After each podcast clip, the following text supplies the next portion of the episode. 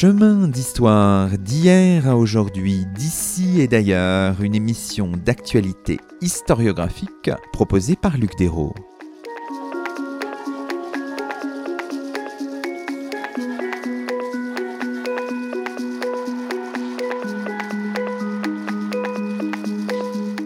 Bonjour à toutes et à tous, c'est le 88e numéro de nos chemins d'histoire, le 7e de la troisième saison, et nous avons la joie d'accueillir à notre micro Joël Chandelier. Bonjour à vous.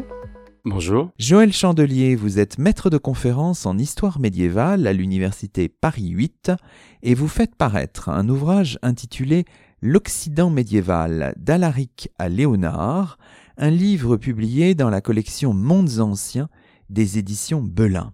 Aujourd'hui, dans nos chemins, nous tentons d'embrasser un millénaire d'histoire du 5e au 15e siècle, ce Moyen Âge occidental aux multiples visages qu'il ne faudrait surtout pas réduire à un monde figé en grands ensembles prétendument homogènes, ce que s'emploie à montrer ce volume tout en cartes, en images et en couleurs. Alors revenons peut-être en votre compagnie Joël Chandelier dans la première partie de cette émission sur le projet et la fabrication de l'ouvrage, donc une histoire du Moyen Âge pour la série Mondes anciens des éditions Belin, une série dirigée par Joël Cornette, évidemment, on se demande tout de suite quel Moyen Âge? Et d'ailleurs, dans un des ateliers, hein, c'est une tradition de cette collection de revenir en façon atelier sur la fabrication historiographique des choses, vous revenez sur l'expression Moyen Âge, l'expression même de Moyen Âge, c'est une construction savante héritée de la la Renaissance, l'expression est née au milieu du XVe siècle. Oui, en fait, euh, l'expression est vraiment une expression qui a une date de naissance approximative. Souvent,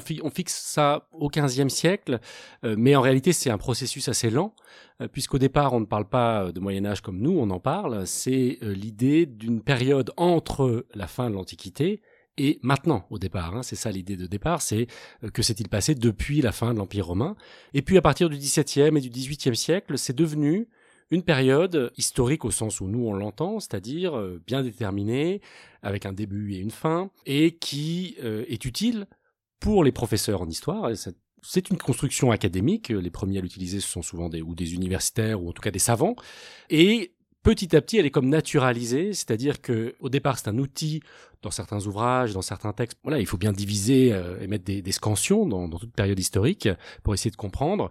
Et puis petit à petit, ça devient une sorte de fait presque naturel qui apparaît principalement au XVIIIe et XIXe siècle comme tel. Donc c'est vraiment un long processus tout au long de l'époque moderne, de la fin du Moyen Âge tel que nous on l'entend, donc du XVe siècle, jusqu'au XVIIIe, XIXe siècle, petit à petit se crée cette notion euh, d'une période donc intermédiaire entre l'Antiquité et la modernité qui commencerait donc quelque part entre le 15e et le, et le 16e siècle. Il faut bien dire tout de suite d'emblée pour nos auditeurs que le, le Moyen Âge bon, se construit pendant toute cette période moderne, mais diversement apprécié au XVIIIe siècle, il y a un regard parfois pas très positif, notamment on pense à Voltaire sur le Moyen Âge, Joël Chandelier. Parmi les premiers regards sur le Moyen Âge, étaient plutôt négatifs.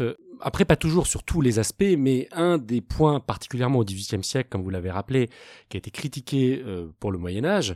Ben, évidemment, le XVIIIe siècle, c'est l'époque, disons, des Lumières pour aller euh, rapidement, et donc, du point de vue des philosophes comme Voltaire ou d'autres auteurs, euh, le Moyen Âge, c'est l'époque où l'Église domine la société très largement, et donc son influence ne peut que être mauvaise, et donc la période ne peut que être une période de barbarie, une période sombre de l'histoire, quels que soient les mérites par ailleurs, parce que ça n'empêche pas que parfois, ponctuellement, on essaye de sauver tel ou tel auteur ou tel ou tel penseur ou, un artiste, mais voilà, au départ, c'est pas nécessairement une vision positive, et d'ailleurs, il y a toujours cet aspect-là aujourd'hui, hein, quand on évoque euh, le retour au Moyen Âge ou euh, des décisions moyenâgeuses. C'est rarement pour en dire du bien. Et même si on ne sait pas exactement de quoi on parle, hein, la plupart des gens qui utilisent ces termes évoquent une sorte de passé euh, improbable, extrêmement violent et sombre.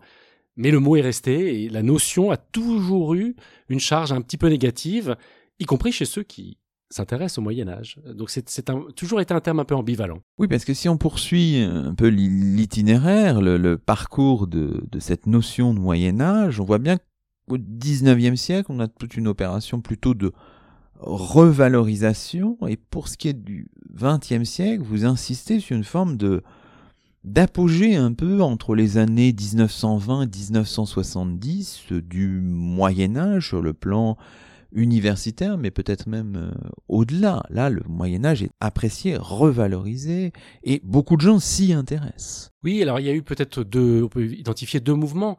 Au XIXe siècle, c'est certain que le romantisme euh, s'est beaucoup intéressé au Moyen Âge pour des raisons esthétiques, politiques aussi.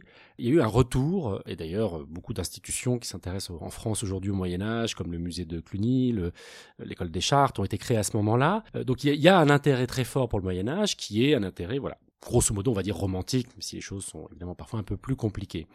Et ça a débouché sur une étude disons, plus savante, plus scientifique, plus académique euh, du Moyen Âge qui s'est développée dans les universités.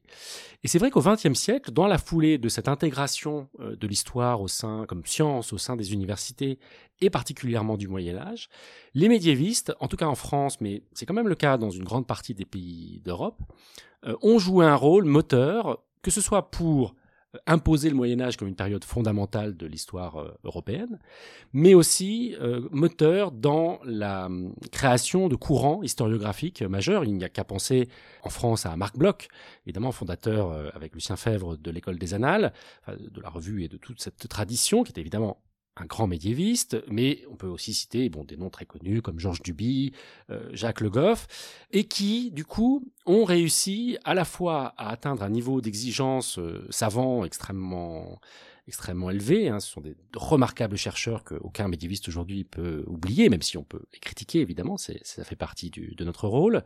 Mais en même temps, ils ont su toucher le grand public en tout cas une grande partie du public. Il y a des livres euh, d'histoire médiévale qui se vendaient à des dizaines, des centaines de milliers d'exemplaires. Euh, donc il y a eu un moment dont il est parfois difficile euh, de déterminer les causes. Est-ce que c'était parce qu'il y avait ces gens extrêmement brillants ou est-ce que c'était plutôt parce que la société était intéressée à, cela? Est-ce qu'il y a une conjonction voilà particulière? En tout cas, le fait est que le Moyen Âge a une, une croissance, disons, au cœur du XXe siècle, qui a parfois eu quelques dérives, hein, mais qui, qui est particulièrement remarquable. Donc ça, c'est certain. Que peut-on dire des dynamiques historiographiques actuelles? Parce que votre livre, finalement, d'une certaine manière aussi, même s'il s'adresse à un très large public, constitue une forme de, de mise au point historiographique aussi. J'imagine vous avez beaucoup lu et on a l'impression qu'il y a des dynamiques, euh, enfin voilà, euh, en Europe et même au-delà, autour de l'histoire du, Moyen Âge. Alors oui, c'est peut-être le paradoxe qui du coup expliquerait un certain nombre de choses, c'est que à la fois euh, il y a cet intérêt qui est toujours fort pour le Moyen Âge, mais qui reste peut-être inférieur à ce qu'il a pu être, mais du point de vue académique, le Moyen Âge est extrêmement dynamique. Et peut-être ce qui explique la disjonction, c'est le fait que le Moyen Âge me semble aujourd'hui très éclaté, il y a des sous-parties du Moyen Âge, que ce soit des sous-parties chronologiques, hein, on a divisé beaucoup plus le Moyen Âge qu'on avait pu le faire. Il y a des sous-parties thématiques, des gens se spécialisent sur un domaine particulier, géographique, un espace. Euh, il y a une spécialisation qui est commune à l'ensemble de la discipline historique, mais qui du coup pour le Moyen Âge, étant donné la durée extrêmement longue que couvre le Moyen Âge, c'est quand même mille ans, quel que soit le début et la fin qu'on met, on arrive à un millénaire. Euh, il y a évidemment des disjonctions très fortes dans la communauté des médiévistes. Et, et c'est vrai que le principe, la principale difficulté de l'ouvrage pour moi, bah, c'était de réussir à réunir toutes ces traditions qui parfois ne se parlent pas beaucoup en réalité. Notamment, euh, il y a aussi des traditions dans des pays comme aux États-Unis, par exemple, qui au Moyen Âge s'est beaucoup développé, et dans d'autres pays du monde. Mais même en France, euh, voilà, il y a des sous-petites tribus, disons, de médiévistes, qui du coup euh, rendent parfois difficile le travail de synthèse. Mais est-ce que la catégorie même de Moyen Âge peut être même complètement remise en cause. Parce que là, vous, vous proposez cette histoire pour l'Occident médiéval, vous embrassez ce Moyen Âge dans finalement un bornage chronologique, on verra, plus ou moins classique, peut-être moins vers l'amont que vers l'aval, mais est-ce qu'on pourrait tout simplement remettre en cause cette catégorie? Certains l'ont fait, on sait que d'une manière ou d'une autre, enfin Jacques Le Goff par, exemple proposait d'annexer totalement la période moderne jusqu'au XVIIIe siècle. On sait que ces catégories ne fonctionnent pas toujours dans d'autres mondes, parfois elles sont pas du tout pertinentes. Est-ce que on en est au point de discuter, y compris pour l'Occident médiéval, la catégorie même de, de Moyen Âge, ou on n'en est pas là encore? C'est une question à laquelle on peut répondre euh, par euh, oui et non, ou par euh, noir et blanc, ou par quelque chose et son opposé. À vrai dire, ces catégories chronologiques sont toujours des constructions. Établir de manière globale une rupture avec une limite et une période qu'on va définir comme ayant une certaine forme d'unité, en réalité, on peut toujours le faire, quelles que soient les limites qu'on fixe, et on peut toujours aussi le critiquer, quelles que soient les limites qu'on fixe. Et je parle très rapidement de la proposition de Jacques Le Goff euh, d'un long Moyen Âge, donc qui irait de la fin de l'Antiquité jusqu'au XVIIIe siècle. Et de fait, elle me paraît euh, tout à fait pertinente. Mais du coup, le résultat, c'est que c'est tellement long que lui-même est obligé de subdiviser à l'intérieur. Et euh, ça marche pour certains aspects, notamment, il pense à la production agricole. Mais il y a d'autres aspects, l'aspect par exemple culturel, où je pense c'est beaucoup plus difficile à défendre. Euh, si on prend l'histoire, je ne sais pas moi, de la philosophie par exemple, il y a des ruptures extrêmement brutales qui ont lieu euh, à l'époque moderne. Donc tout dépend un peu du domaine. Et alors pourquoi moi j'ai pris le Moyen Âge, disons un peu classique, en tout cas commençant au 5e siècle et se terminant au 15e Eh bien parce que mon objectif n'était pas de définir un Moyen Âge, de le discuter oui, euh, j'ai essayé de le faire, mais pas de le définir puisque euh, je pense que ce, ce, type de livre, ce genre de synthèse, s'adresse précisément aux gens qui veulent savoir ce que l'on dit du Moyen Âge et ce que l'on peut en savoir. Et donc, il ne s'agit pas de leur transmettre un Moyen Âge figé, qui serait fixé une fois pour toutes et qui, où je présenterai les choses en disant c'est ça et pas autre chose, mais plutôt de leur dire voilà les conceptions du Moyen Âge, voilà celles qui, évidemment, je suis, euh, je, décide, donc j'en préfère une, mais je donne tous les éléments sans nécessairement remettre en cause ce cadre qui a plein de défauts, mais qui a l'avantage d'être connu comme notion, si vous voulez, et euh, donc on peut travailler à l'intérieur. Euh, c'est vrai qu'une, de mon point de vue, plutôt que d'aller dans la direction de Le Goff, si je devais vraiment définir le Moyen Âge de manière plus euh, plus réduite, mais je me ferais certainement, rien qu'en disant ça, euh, vraiment agressé par des collègues qui ne seraient pas du tout d'accord. Peut-être que je le commencerai plus tard, en conservant l'Antiquité tardive comme une période propre, qui n'est ni l'Antiquité ni le Moyen Âge, et c'est ce que font les spécialistes de la période souvent, le XVe siècle étant déjà peut-être un début de modernité. Donc peut-être qu'on peut réfléchir à un Moyen Âge plus réduit, c'est une autre possibilité, et finalement, si on regarde ce qu'a fait Jacques Le Goff dans son livre La civilisation de l'Occident médiéval, publié en 1969, en réalité, c'est ce qu'il fait. Euh, c'est-à-dire que son livre se, concentre sur cette période centrale, on va dire, du Moyen Âge, du 9e au 13e siècle. Alors il parle un peu de ce qui est avant, un peu de ce qui est après, mais pour lui, c'est vraiment cette période-là. Donc tout en ayant cette vision d'un long Moyen Âge, dans son ouvrage, il a quand même concentré sur ce Moyen Âge central, on va dire, qui est un peu celui auquel tout le monde pense quand on pense au Moyen Âge. Dans le petit chapitre historiographique de la fin de, de votre livre, vous revenez notamment sur les travaux de l'historien Robert Moore, qui définit le Moyen Âge comme une période de l'intensification des sociétés. Qu'est-ce que ça signifie exactement et est-ce que vous reprendriez à votre propre compte cette, euh, cette expression ou cette manière de voir? Alors oui, j'ai proposé ce petit texte que j'ai pris d'un article qu'il a écrit euh, il y a quelques années. Robert Moore, c'est un des grands spécialistes d'histoire euh, globale et notamment bah, d'histoire globale du Moyen Âge. Et euh, ce que j'aime bien chez lui, c'est qu'il est l'un de ceux qui ont essayé réellement de comprendre ce que peut être une histoire globale du Moyen Âge, ce qui est loin d'être évident puisque les sociétés de l'époque médiévale, telles que nous nous l'entendons, c'est-à-dire du 5e au 15e siècle, sont parfois assez éloignées les unes des autres, peu en contact, comme par exemple avec la Chine, il y a des contacts entre la Chine et l'Occident, mais ils sont quand même relativement réduits, ou pas du tout, avec par exemple les sociétés euh, précolombiennes.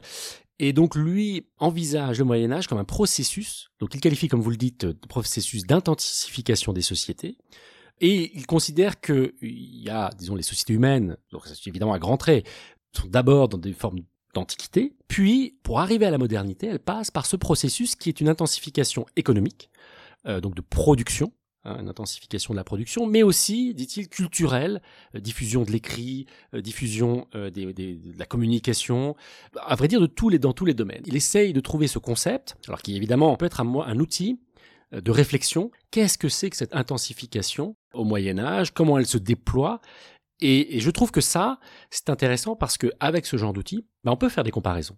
On peut dire, mais quelle est l'intensification dans la Chine médiévale? Et alors peut-être que cette période d'intensification, n'aura pas lieu exactement au même moment. Elle sera peut-être pas euh, du 5e au 15e siècle, certainement pas, mais elle aura lieu avec un léger décalage, mais on peut observer euh, euh, des, des, similitudes.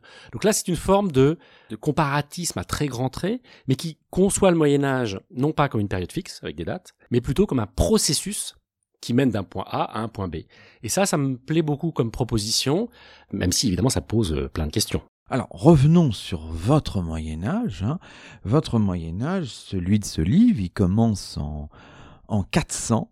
D'ailleurs, une des images de la première de couverture, la représentation d'une partie d'un diptyque réalisé au moment du consulat de Silicon en 400, où l'on voit le maître des deux milices revêtu à la romaine de la chlamide, le montre assez. Hein.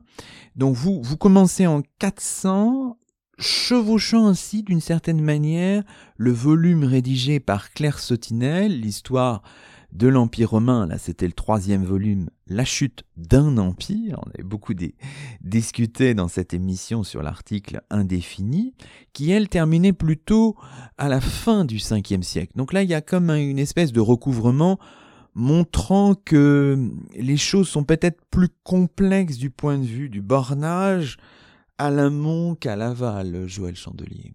Oui, elles sont effectivement très complexes. Quand on se place au 5e siècle, vers 400 ou euh, un peu après, on est dans ce que les historiens appellent depuis les années 60-70 l'Antiquité tardive. Et l'Antiquité tardive, c'est euh, une période en soi. Euh, c'est-à-dire que ça n'est pas uniquement la fin de l'Antiquité et le début du Moyen Âge, c'est une période qui a sa propre unité et qui a été donc créée comme le Moyen Âge par des savants pour mieux comprendre ce qui se passe.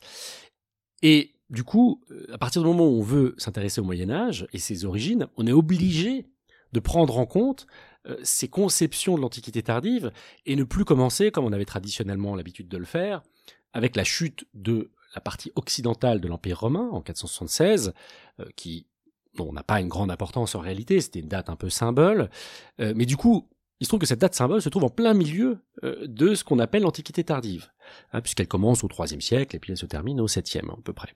Donc, du coup, si on veut traiter le Moyen Âge, euh, en tout cas c'est ce que j'ai pensé, euh, si on veut comprendre le, le, VIe siècle, le début traditionnel du Moyen Âge, je pensais qu'il fallait absolument revenir sur les fondements de la société, des sociétés qui sont mises en place à l'Antiquité tardive, dans l'Antiquité tardive, et la date à choisir, alors il y a toujours une part d'arbitraire, mais 400 m'a paru une date quand même assez, assez importante et, significative.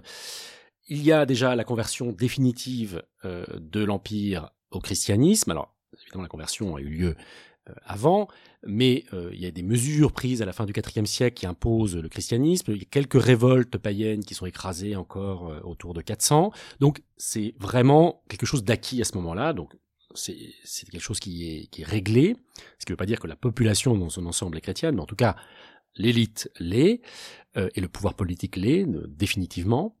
Et l'autre point, c'est évidemment l'arrivée des barbares en, en, 406. Alors là aussi, il y a déjà plein de barbares dans l'Empire romain avant 406, euh, qui servaient dans l'armée hein, massivement, qui étaient installés, qui parfois étaient rentrés violemment, parfois pacifiquement. Mais en 406, il y a quand même une rupture au sens où il y a des peuples entiers qui pénètrent, que l'Empire romain n'arrive pas à contenir. Euh, Rome est saccagée donc euh, en 410 et ces peuples s'installent avec l'accord des autorités romaines, mais malgré tout ils s'installent. Et là, ça change, disons, la forme politique que prennent les, les gouvernements euh, en Occident avec l'apparition de royautés au sein de l'Empire d'abord, puis sans Empire quand celui-ci disparaît.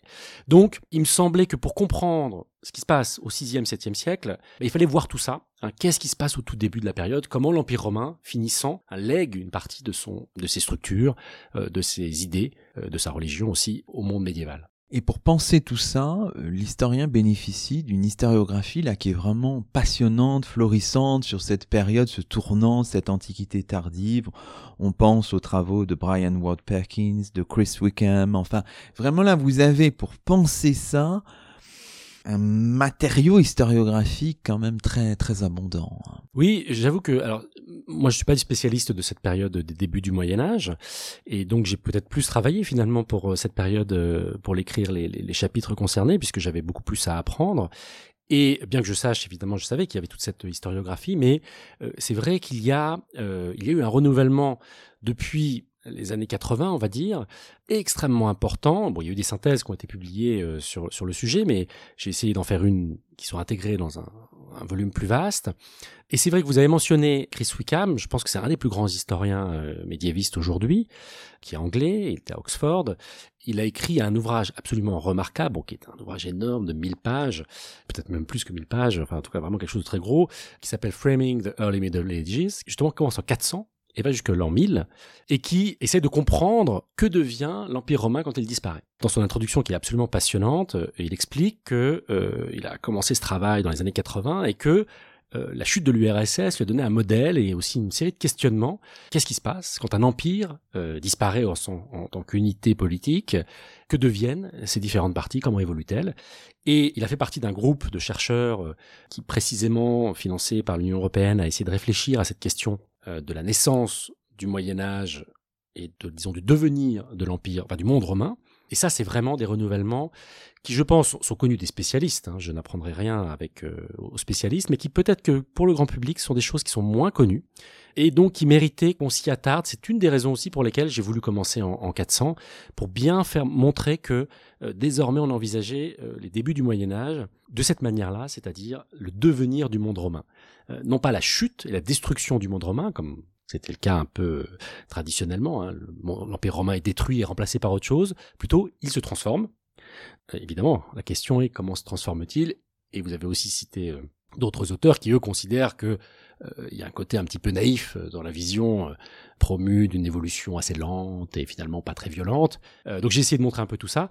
Mais voilà, ça c'est vraiment un débat qui, à mon avis, mérite d'être connu et donc j'ai essayé de, le mettre en avant. Les lecteurs seront aussi intéressés par les scansions chronologiques. Hein. Il y a 11 chapitres, mais on voit bien que pour vous, les choses se déploient pas forcément dans la tripartition traditionnelle, qui est peut-être pas valable pour l'ensemble territorial assez large que vous embrassez, c'est-à-dire un haut Moyen Âge, un Moyen Âge central, un peu indéfini, et puis un bas Moyen Âge, vous proposez un découpage plus fin et continu, dites-vous, à la page 13, la période de l'Antiquité tardive, la construction carolingienne, la vitalité du long siècle de fer, le cœur du Moyen Âge, la période finale, avec des ruptures en 700, 900, 1050, 1300. Donc une, finalement une chronologie fine adaptée à votre euh, espace large en sortant peut-être de, quelque chose de trop, euh, je sais pas, centré sur le, royaume de France ou le futur royaume de France. Oui, ça c'était une première chose, c'est-à-dire que euh, j'ai voulu quand même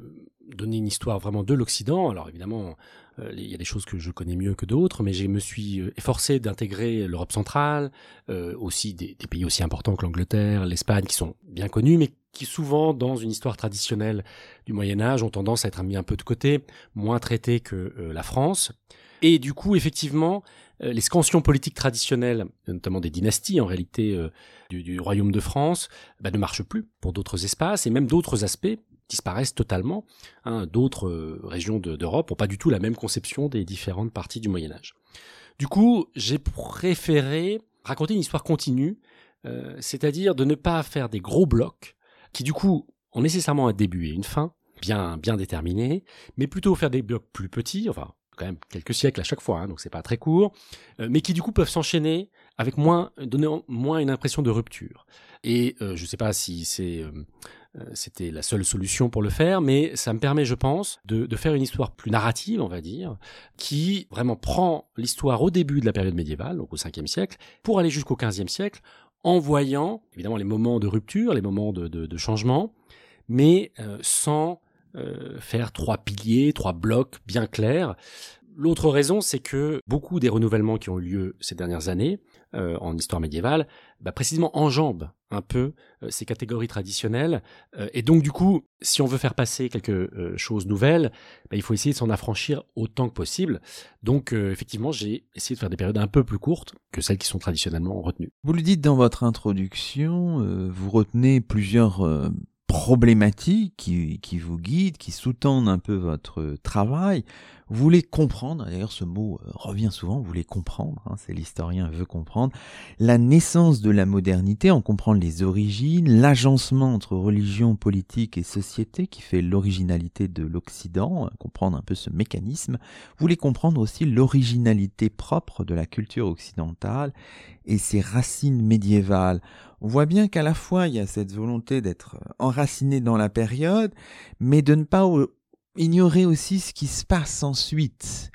Il y a une époque dite moderne et il faut donc comprendre les origines, la matrice de cette modernité qui se fait au cours de votre période d'études, le Moyen Âge. C'est ça la difficulté, sans, sans faire de téléologie, mais il faut bien déjà comprendre les origines, les, matrices de la modernité. Oui, alors ça c'est peut-être une, un, je sais pas si une qualité, un défaut ou un biais euh, lié à ma spécialité. Moi, je suis spécialiste d'histoire des sciences. Et ce que on apprend quand on commence à faire de l'histoire des sciences, c'est qu'au XVIIe siècle, il y a une révolution scientifique qui commence au XVIe siècle, mais voilà, qui se manifeste avec, euh, eh je peux vous citer Copernic, Newton, Harvey, voilà, tous ces Galilée, euh, qui vraiment chamboulent totalement les conceptions scientifiques qu'on avait depuis l'Antiquité. Et une grande partie des questionnements des historiens de la science au Moyen Âge, c'est de se dire pourquoi on en est arrivé là. Qu'est-ce qui a fait que la révolution scientifique a lieu à l'époque moderne, au XVIe et XVIIe siècle, en Occident? Il s'est bien passé quelque chose avant qui a permis cela. Et il est vrai que le même genre de questionnement anime, par exemple, les historiens de l'économie. Pourquoi, à partir du XVIIIe et surtout évidemment du XIXe siècle, l'Europe commence à dominer le monde, la colonisation qui se développe, alors qu'il y avait des civilisations extrêmement brillantes, comme la civilisation chinoise, la civilisation euh, islamique, mais qui, à partir de la modernité, justement, commencent visiblement à perdre une partie de leur... Ça ne veut pas dire qu'elles seront en déclin, c'est juste qu'elles sont dominées économiquement et militairement. Et donc, du coup, une des grandes questions pour les médiévistes, c'est de se dire, est-ce que cette modernité, qui donc apparaît au XVIe, XVIIe, XVIIIe siècle, il y a de longs débats, parfois au XIXe siècle si on veut, euh, en Occident, est-ce qu'elle n'a pas ses origines dans euh, la société médiévale? Et qu'est-ce qui, de la société médiévale, a permis euh, ou en tout cas à, contribuer à euh, cette modernité occidentale? Et c'est pas du tout un jugement de valeur. Elle a plein de défauts et plein de qualités. C'est juste un fait qu'il faut essayer d'élucider. Et du coup, c'est pour ça que j'ai essayé de m'interroger sur ces trois aspects que vous avez mentionnés, avec évidemment un intérêt particulier pour les aspects culturels qui, moi, me, évidemment, m'intéressent euh, plus personnellement et qui sont souvent un peu négligés. Mais évidemment, ne négligeant pas du tout l'aspect social, la structuration et d'une certaine manière l'idée de, comprendre l'originalité propre euh, de l'Occident, en sachant qu'évidemment toute société est originale. Mais qu'est-ce qui fait l'originalité de cet Occident médiéval? Bah, Par rapport à d'autres Moyen Âge, par exemple, par rapport au Moyen Âge euh, du monde de l'islam, ou par rapport aux sociétés antiques. Et donc voilà, c'était cette perspective-là. Euh, évidemment, on ne l'a pas toujours quand on travaille sur un sujet très précis, mais dans ce cadre-là, puisqu'on part de 400, on est encore dans l'Antiquité, et qu'on arrive à l'époque de Léonard de Vinci, de Gutenberg, et donc on est dans la modernité, en tout cas ce que nous on considère comme tel, bah, comment on est passé de l'un à l'autre.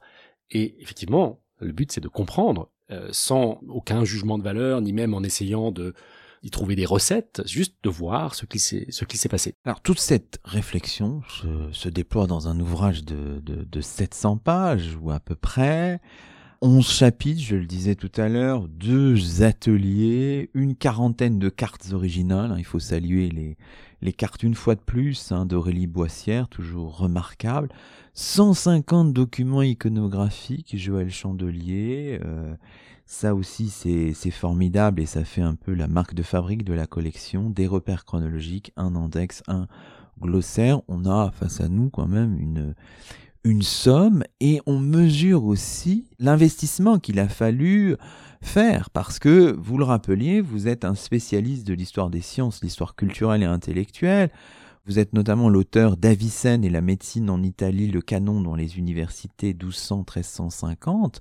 Et il a fallu parfois sortir de votre zone de confort.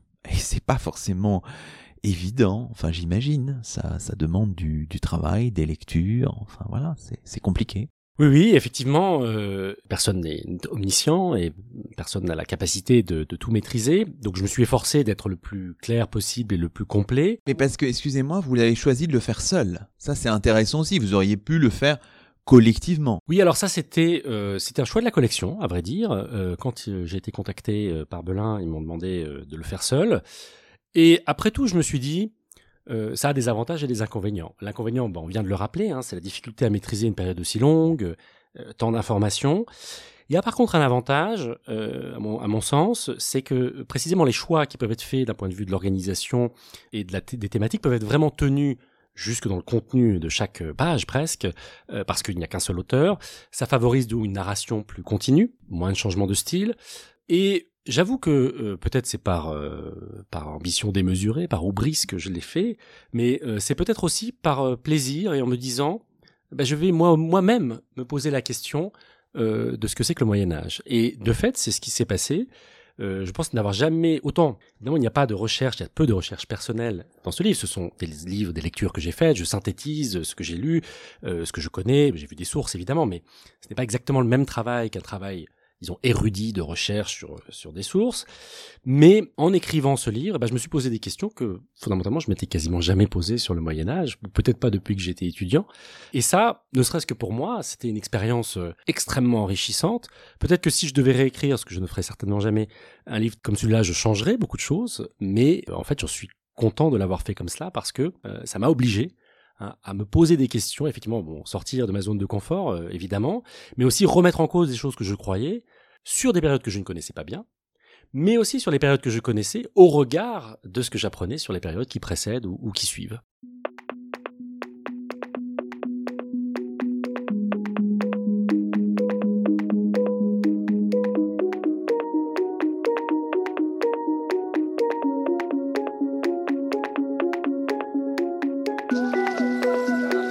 Vous écoutez Chemin d'Histoire, une émission d'actualité historiographique. Aujourd'hui, Luc Desros s'entretient avec Joël Chandelier, maître de conférence en histoire médiévale à l'université Paris 8. Joël Chandelier qui fait paraître un ouvrage intitulé L'Occident médiéval d'Alaric à Léonard, un livre publié dans la collection Mondes Anciens des éditions Belin.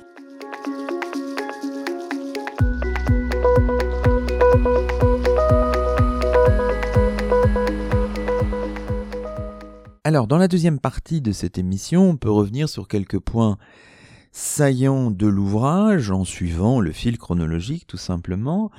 Et d'abord pour ce qui concerne la première période, bon évidemment on peut suivre les évolutions territoriales complexes. là les magnifiques cartes d'Aurélie Boissière nous y aident, avant et après la chute de l'Empire romain ou d'un empire, comme disait Claire Sautinel, des royautés qui se forment, qui sont les héritières de deux traditions germaniques et romaines, dites-vous à la page 55. Et vous insistez à la fois sur la romanité comme héritage euh, politique, culturel, religieux, et aussi sur la modification profonde de l'État, dites-vous, observée entre 500 et 700. On est vraiment dans cet équilibre-là, Joël Chandelier. Oui, alors il est certain que euh, les, royautés qu'on appelle plutôt maintenant romano-barbares plutôt que barbares, puisqu'effectivement, si leurs souverains sont d'origine barbare, en fait ils sont romanisés depuis très longtemps et s'appuient sur des structures euh, d'héritage romain, ces royautés sont très différentes en réalité. En tout cas, elles aboutissent à un résultat très différent de ce qu'était l'Empire romain finissant. Mais évidemment, c'est un processus qui dure deux siècles environ. Alors, de quoi s'agit-il? L'Empire romain fonctionnait fondamentalement à partir d'un système d'imposition. Euh, les travailleurs, euh, les paysans notamment, euh, en tout cas les producteurs, payaient des taxes et l'Empire romain entretenait une bureaucratie. Alors, on parle de bureaucratie évidemment par rapport à aujourd'hui, ça c'est vraiment très réduit, mais malgré tout, hein, des dizaines de milliers de, personnes pour gérer le prélèvement de ces impôts qui permettait une concentration d'argent au sein euh, du pouvoir donc de, l'empereur. Et que faisait euh, l'empereur de cet argent? Ben, notamment un des principaux postes de dépenses, et c'est le cas dans toutes les sociétés anciennes jusqu'à très récemment, c'était pour financer l'armée. Donc l'armée était soldée, était payée par l'empereur, euh, ce qui lui permettait donc d'aller chercher des mercenaires en cas de besoin pour compléter les troupes. Et d'où venaient les mercenaires Bien précisément de, des barbares, des, Germains notamment. Or, en 700, ce système a disparu, pour l'essentiel en Occident. Ce qui est intéressant, c'est qu'il n'a pas disparu en Orient. Hein. Le monde islamique a repris pour l'essentiel ce système-là, le monde byzantin bien sûr, mais le monde islamique aussi. En Occident, il a disparu. Pourquoi? Parce que euh, les euh, rois euh, romano-barbares, les, royautés barbares, n'ont en réalité plus besoin de l'impôt, puisque les soldats viennent sont en fait financés par la terre, par l'exploitation de la terre. Donc au lieu de leur donner un salaire, on leur donne des terres, et c'est le revenu de ces terres qui leur fournissent les moyens de vivre et de s'équiper, puisqu'évidemment, il faut l'équipement nécessaire à un guerrier, de s'absenter pour aller euh, servir le souverain. Donc ce système, ça c'est Chris Wickham, dont on a parlé tout à l'heure, qui euh, a mis cela en évidence. Hein. Il parle d'un tax-based system pour l'Empire romain, donc fondé sur les taxes, et un land-based system, hein, fondé sur la terre. Et ça, c'est un changement fondamental qui a lieu à l'époque. Dans la structure de l'État, il n'est pas du tout certain que ce soit un, un, changement voulu, pensé comme une réforme qu'on aurait imposée. Hein, ça s'est fait très lentement. Il y a encore des mentions de l'impôt au 6e, voire au 7e siècle. Mais l'impôt ne devenant plus nécessaire pour la guerre, c'est quand même difficile de prélever l'impôt. Les gens sont rarement contents de le payer. Euh, donc la bureaucratie, petit à petit, hein, tend à disparaître. De là naît un système nouveau qui, du coup, n'a quasiment pas d'administration, ou très peu, et ne prélève pas d'impôts, ou en tout cas pas d'impôts directs puisqu'il y a toujours des impôts indirects euh, qui peuvent exister. Ce qui est fascinant dans cette, euh, dans cette période 400-700, c'est que on assiste aussi à la fondation, vous le dites, d'une civilisation chrétienne, une christianisation avec plutôt un modèle de conversion par, euh, par le haut qui semble achevé grosso modo à la fin du 7e siècle. Vous insistez sur le rôle du clergé séculier, sur les premiers moines. Alors, il y a des cartes aussi qui permettent très bien de, de voir ça. Ça va très très vite tout ça, Joël Chandelier. Alors, ça va vite, oui, et en même temps, euh, pas tant que ça, parce que euh, c'est quand même une période de plusieurs siècles. Ça va vite parce que, en fait, le gros du travail a déjà été effectué, disons, avant le Moyen Âge, c'est-à-dire au cours du IVe siècle. Les empereurs se sont convertis, malgré quelques petits retours en arrière. Les élites se convertissent entre la fin du IVe et le début du Ve siècle. Donc, les élites politiques sont pratiquement intégralement, en tout cas romaines, sont pratiquement intégralement chrétiennes, et du coup le, paganisme est, décapité, euh, décapité parce que les élites païennes sont pratiquement inexistantes, deviennent très rares, et donc c'est le peuple peut le rester païen mais sans un encadrement euh, ad hoc, et aussi parce que le paganisme était fondamentalement lié au pouvoir. Hein, le paganisme romain, notamment, est un paganisme d'État. Et euh, c'est d'ailleurs pour ça que ça a posé tant de problèmes quand les chrétiens ne voulaient pas euh, sacrifier aux idoles. C'était une attaque contre l'État romain. Le plus dur finalement était fait.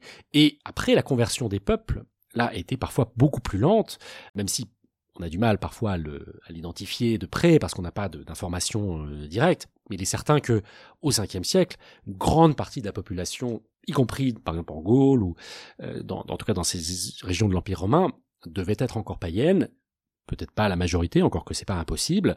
Et évidemment, vous avez des espaces comme la Germanie, comme les, royaumes anglo-saxons, qui eux sont restés païens. Les élites ne se sont pas converties. Et c'est un processus qui n'aboutit qu'au 6e, au 7e siècle pour les, royaumes anglo-saxons. Donc, effectivement, ça passe plutôt par le haut, parce que, disons, le pouvoir central, une fois converti, s'appuie sur ce qui reste de l'administration euh, romaine et qui en fait est au sein de l'Église. Une grande partie des structures romaines se maintient à travers les structures de l'Église et c'est cet encadrement-là qui petit à petit convertit à travers l'imposition de sacrements, de, rites, de, visites, de contrôles, euh, qui petit à petit convertit la population mais il est certain qu'il euh, y a encore au 6e, peut-être encore au 7e siècle, des zones où il y a des païens qu'il faut encore convertir mais c'est un paganisme résiduel. On a l'impression d'une forme de solidification, euh, d'une, d'un enracinement, d'une forme de culture chrétienne, et d'une certaine manière, euh, la reproduction qui se trouve à la page 101 de votre, de votre ouvrage, un extrait du, du Codex Amiatinus, l'exprime, alors peut-être en quelques mots, c'est pas très radiophonique ce qu'on fait, mais on va tenter le coup. Est-ce que vous pourriez nous dire ce qu'on voit sur cette image qui, moi, m'a particulièrement euh, frappé? Alors, c'est c'est un, un, codex euh, qui a été réalisé euh, autour de 700 en Angleterre, enfin en Angleterre aujourd'hui, c'est-à-dire dans le nord, euh, dans ce qu'on appelle à l'époque le Northumbria, donc le, nord de l'Angleterre actuelle, euh, dans un monastère de Wearmouth Jarrow, qui était un grand, un des grands monastères euh, doubles de, de, de, la région, donc qui représente donc Ezra, donc le, le, prophète, dans sa bibliothèque. Et ce qui est intéressant, c'est plusieurs choses. Alors, les gens verront l'image, elle est assez connue en réalité. On voit le prophète en train d'écrire, on voit sa bibliothèque sous forme d'une armoire avec les livres posés à plat, hein, ce qui était le cas euh, de l'époque.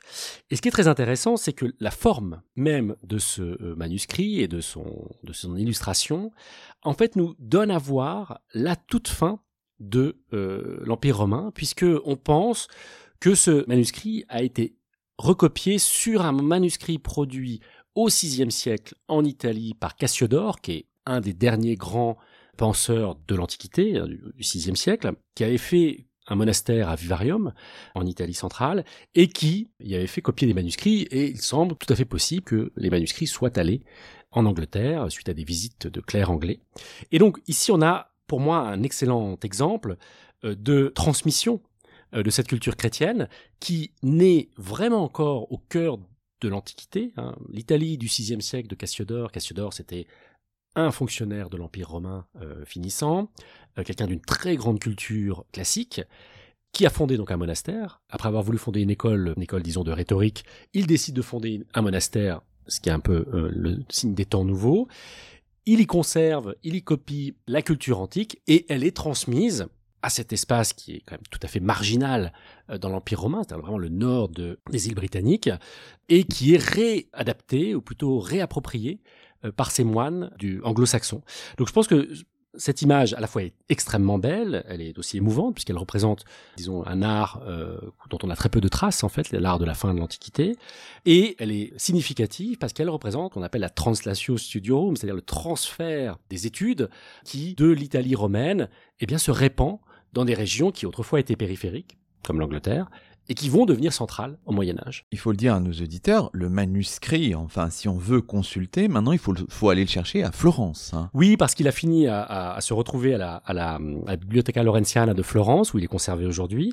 D'ailleurs, c'est le manuscrit 1, c'est le premier dans la, dans, la, dans, la, dans la cote. Donc oui, on peut le d'ailleurs, on peut tout à fait le consulter en ligne. Hein. Il est évidemment numérisé aujourd'hui. Il est revenu en Italie. Évidemment, cette translatio, ça veut dire aussi des effacements et même la disparition très rapide finalement de la connaissance du grec. C'est ça aussi cette période charnière entre 400 et 700. La disparition du grec, la disparition presque complète de la philosophie, d'une grande partie de la science. Là, il y a quelque chose de très important aussi que nos auditeurs doivent avoir en, en tête. C'est pas seulement un enrichissement, c'est aussi des effacements, hein, tout ça, bien sûr. Oui, alors j'ai voulu euh, être euh, nuancé parce qu'il y a une tendance courante de revaloriser la période de l'Antiquité tardive en montrant son intérêt, son originalité, euh, son caractère créateur. Et c'est tout à fait vrai. Mais il ne faut pas oublier quand même qu'il y a un caractère destructeur de cette période. Et en particulier, il y a des aspects économiques qui sont bien connus, mais il y a surtout des aspects culturels.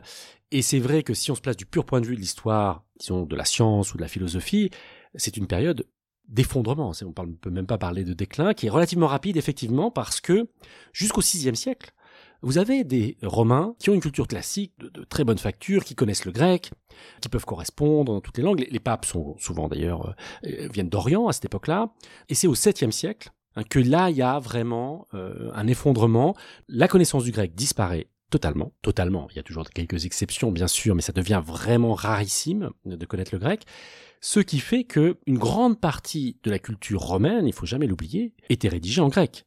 Le grec était connu de, toutes les élites romaines qui lisaient des traités de sciences, de philosophie dans la langue originale, et donc ceux qui n'ont pas été traduits, eh bien, deviennent inaccessibles euh, aux occidentaux, qui ne ressentent du coup même pas le besoin euh, de les faire traduire. Les derniers traducteurs, justement, ce sont, par exemple, Boès, hein, au début du VIe siècle, il y a des traductions à ce moment-là où on se dit, Maintenant, on ne connaît plus suffisamment le grec, on va passer Aristote, par exemple, une partie est traduite. Boès a été, a été exécuté, euh, donc il n'a pas pu terminer, mais il avait projeté probablement de traduire une grande partie euh, de la philosophie grecque.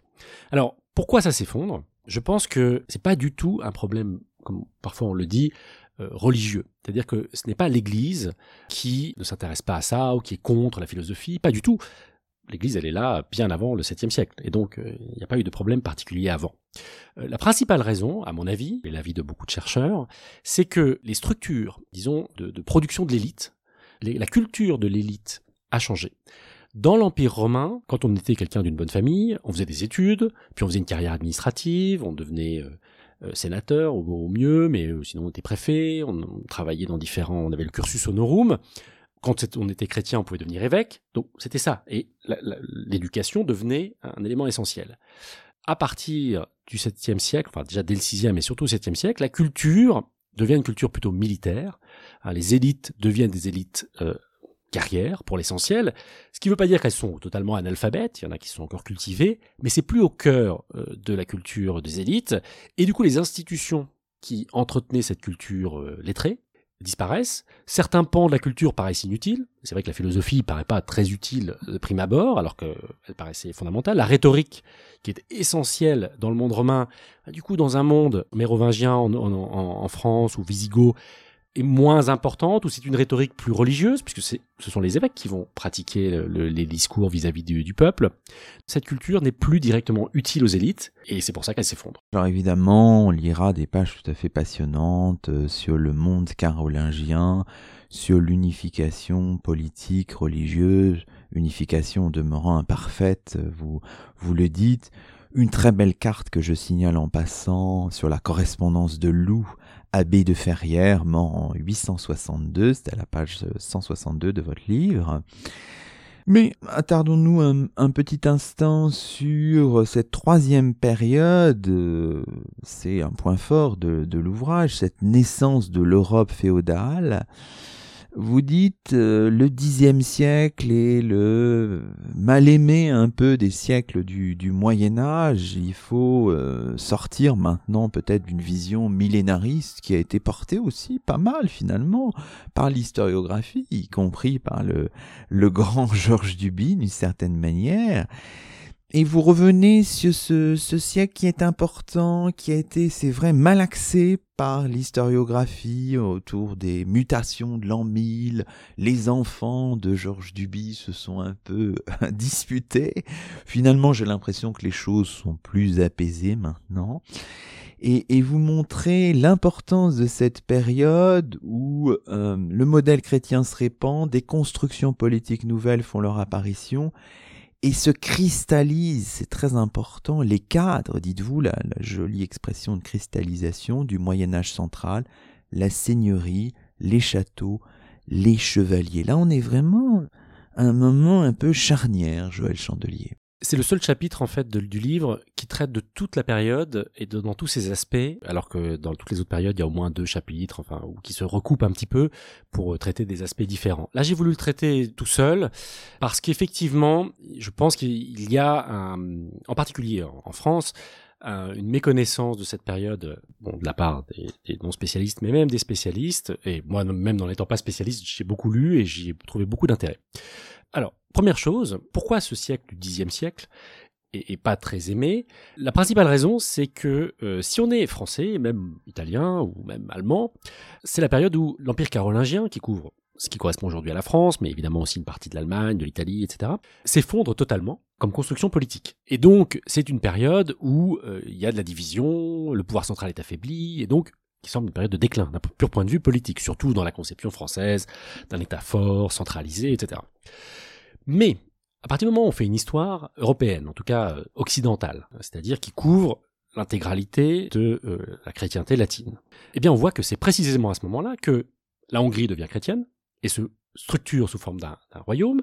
C'est à peu près à ce moment-là aussi que la Bohème, c'est-à-dire la Tchéquie aujourd'hui, la République tchèque, ce qui correspond géographiquement à cela, pareil, se structure en royaume. Même chose pour la Pologne, même si bon, les Polonais, il y a des retours en arrière, ça marche pas parfaitement. Mais on a une série de, de, constructions politiques qui étendent géographiquement énormément euh, l'Occident médiéval. Et donc, si on prend de leur point de vue à eux, c'est pas du tout une période euh, de, déclin ou une période de crise. Au contraire, c'est une période de naissance, d'affirmation. Et donc, l'idée, c'était d'essayer de comprendre qu'est-ce qui permet tout cela Qu'est-ce qui change à cette période-là par rapport à l'époque carolingienne, qui est une très belle construction, mais qui finalement n'a pas duré extrêmement longtemps, un siècle, un siècle et demi. Et du coup, pour cela, je pense qu'effectivement, il faut s'attarder sur les structures sociales.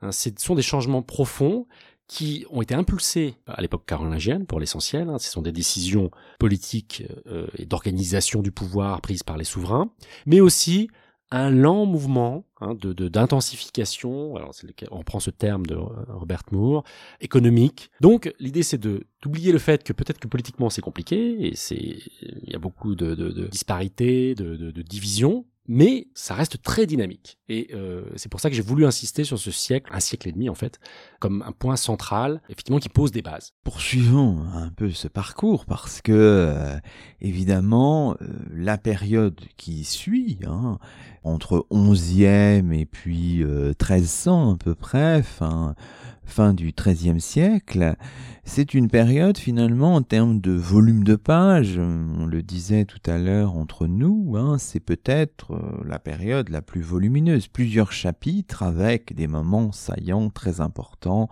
la révolution de l'Église, euh, ses modalités, ses causes, ses effets, le renouvellement de l'épiscopat, la territorialisation l'encadrement. On a des choses passionnantes toujours articulées aux cartes. Hein.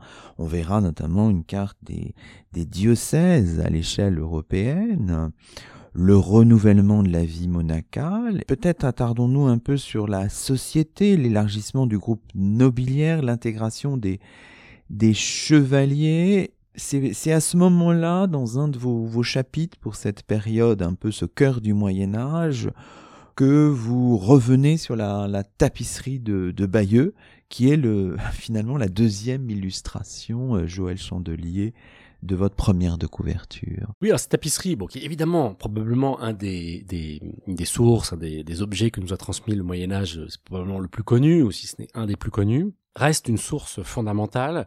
Euh, déjà une source, euh, évidemment, ça paraît un peu absurde de dire ça, très évident, euh, une source iconographique qui nous donne à voir à plusieurs reprises, on voit quelques images sur le, la couverture, ce qu'est un combattant à cheval et à pied à cette époque, son équipement, sa manière de combattre. Les historiens comme Jean Flory ont vraiment étudié attentivement la manière dont le combat est représenté. C'est pas du tout des, des inventions, disons, de, de, de des artistes. C'est vraiment une représentation assez précise. On voit des châteaux, forme de, de mottes, de tours de bois, exactement comme à l'époque. Donc il y a vraiment des éléments de, visualisation qui sont pas si fréquents à cette époque-là, hein, pour voir exactement ce que pouvait être le, monde chevaleresque de l'époque. Mais elle a aussi un autre intérêt, c'est qu'elle raconte évidemment une histoire. Hein, c'est une sorte de bande dessinée du Moyen Âge, et elle raconte la conquête de l'Angleterre par Guillaume le Conquérant. Et euh, cette conquête de l'Angleterre, bah, c'est un moment très important de la naissance, enfin de l'expansion de la féodalité, puisque cette féodalité qui est née, disons, au cœur de l'Europe, elle va avoir tendance à s'étendre partout. En Angleterre, donc avec cette imposition violente en 1066, euh, la, conquête normande, mais aussi en Espagne, la Reconquista, en tout cas ce qu'on appelle la Reconquista, en Terre Sainte, euh, avec les croisades.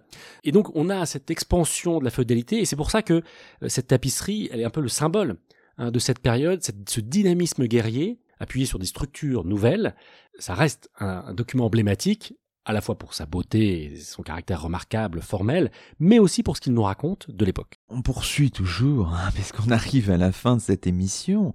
Vous insistez beaucoup pour cette période un peu centrale sur le dynamisme de la société, dynamisme démographique, urbain, marchand, culturel. Et bien sûr, tout ça est brisé à un certain moment par les bouleversements introduits par évidemment la, la peste noire. Et évidemment, je pense qu'en rédigeant tout ça, euh, si c'était au moment de la, la pandémie, vous avez fait le pont avec notre actualité, on voit comment sur le plan démographique, finalement, cette peste noire a bouleversé la donne avec euh, des taux de mortalité colossaux et des effets sur des générations. Oui, tout à fait. Alors, bah, par exemple, voilà un bon exemple de ce que euh, pourrait être une périodisation, disons, sanitaire hein, de, de, de l'Occident, bah, effectivement, 14e siècle, la peste noire jusqu'au 18e siècle, ça irait très bien. Voilà, il y, a une, situation sanitaire qui a une forme d'unité. Alors, j'ai écrit les chapitres euh, sur la peste avant la pandémie, euh, juste avant d'ailleurs. Euh, donc, j'ai pas vraiment été, j'ai peut-être corrigé après, mais je n'ai pas beaucoup changé. Mais bon, c'est vrai que c'est un domaine sur lequel je, que je connais bien, étant moi-même spécialiste d'histoire de la médecine. Et ce qui est très intéressant avec la peste noire, c'est que effectivement, c'est une rupture, une brutalité qu'on ne peut pas imaginer. Les évaluations, c'est de un tiers à la moitié de, la population euh, européenne qui disparaît en quelques années. On a des, cas pointus, précis, euh, certains villages, il y a un village en Bourgogne par exemple qui est bien connu, puis d'autres villes, où on sait combien de population a été touchée et morte de la peste, et donc on peut extrapoler pour atteindre des chiffres. Les historiens disent qu'après 40% de la population est morte. Alors en plusieurs années, parce que la peste se répand lentement, mais il faut voir que euh, quand elle arrive dans une ville, en l'espace d'un ou deux mois, elle tue 40% de la population. Elle ne reste pas plusieurs années. Et donc, il faut imaginer ce que ça change. Alors ça change beaucoup de choses. Par exemple, J'ai mis des, donc des graphiques qui montrent l'évolution des salaires. Évidemment, il y a moins de main-d'œuvre, donc les salaires augmentent, euh, parce qu'on trouve du, on a du mal à trouver euh, des gens. Donc voilà, il y a des modifications économiques, ça a des influences surtout sur la culture artistique, euh, sur la, la spiritualité. c'est évidemment fondamental.